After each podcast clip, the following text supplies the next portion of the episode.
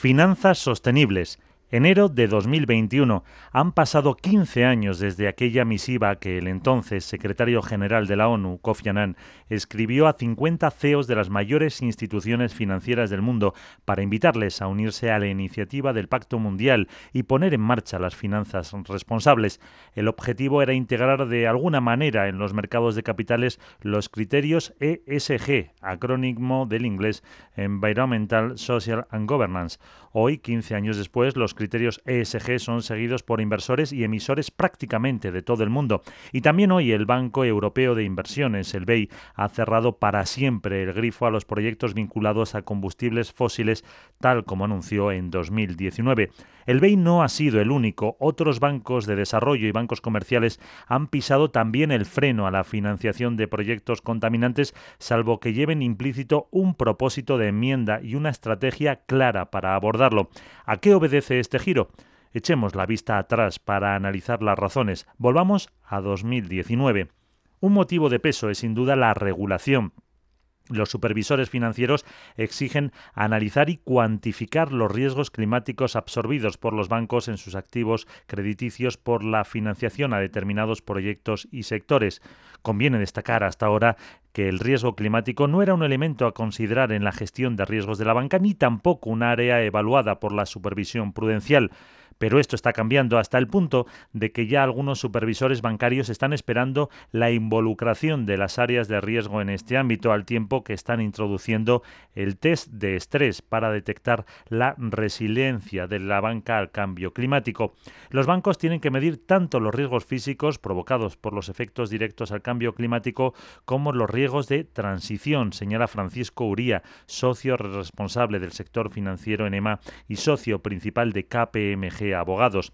Otra razón importante es evitar poner en riesgo su reputación, financiando proyectos que van en contra del objetivo de descarbonización en 2050.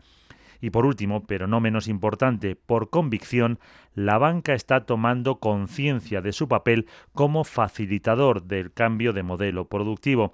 Quiere sumarse al cambio por el planeta no solo con iniciativas propias, sino con su objeto social, canalizando de un modo eficiente los recursos necesarios para ir a una economía descarbonizada.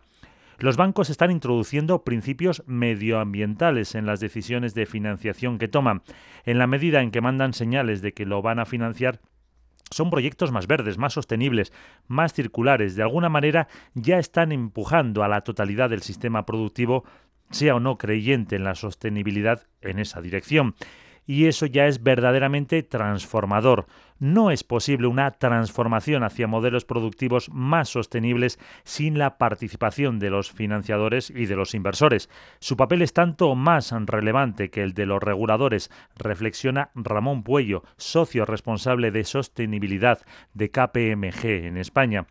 Gracias al empuje de algunas entidades líderes, los reguladores y los inversores, las finanzas sostenibles, están adquiriendo cada vez más peso.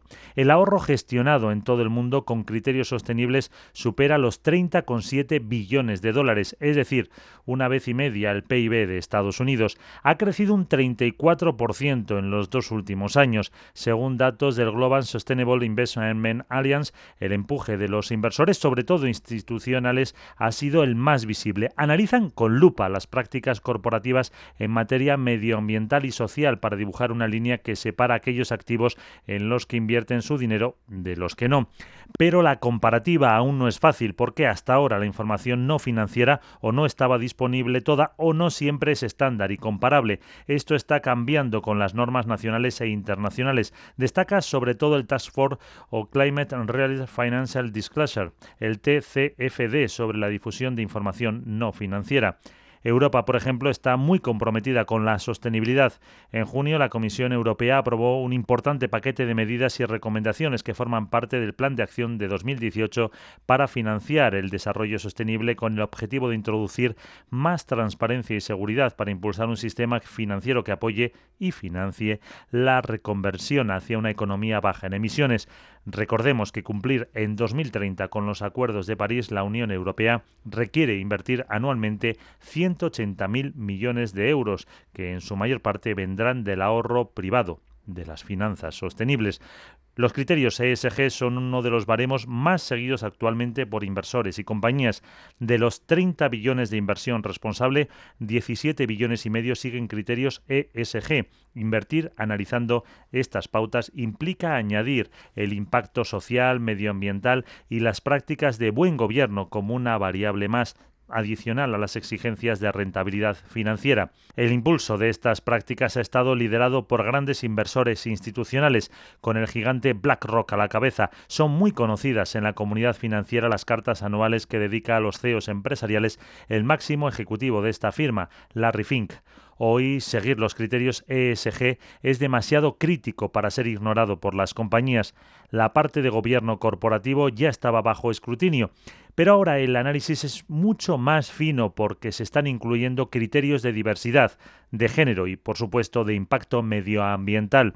Todo ello se analiza desde el punto de vista de gestión de riesgos y de retorno ajustado al riesgo, aunque hay muchos estudios que corroboran que las inversiones con criterios ESG obtienen mejores retornos a largo plazo, porque las compañías responsables generan menos riesgos, son más estables y acaban obteniendo mejores resultados, Javier Muñoz Neira, socio responsable de gestión de activos de KPMG en España.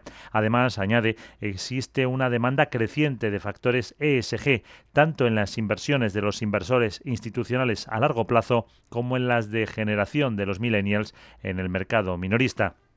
Hoy cualquier organización pública o privada que quiera captar dinero en los mercados de capitales, sea de la forma que sea, debe hablar el lenguaje de los mercados porque va a estar sometido al escrutinio de sus prácticas ESG.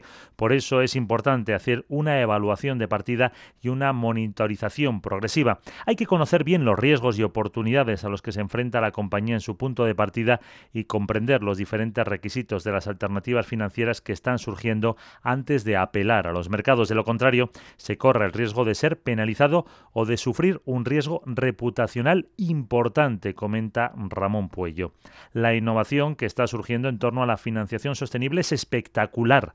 Innovación en todos los sentidos, desde emisores a instrumentos y tipología, desde créditos participativos en los que el interés depende del progreso sostenible a bonos de todos los tipos y colores, verdes, sostenibles, sociales, azules, ligados a objetivos específicos de los objetivos de desarrollo sostenible, sin olvidar los índices sostenibles, cotizados o no, los bonos de género, los fondos cotizados ETFs y el resto de la inversión colectiva. Solo en bonos verdes, que arrancaron en 2007, el saldo vivo mundial supera ya los 630.000 millones de dólares.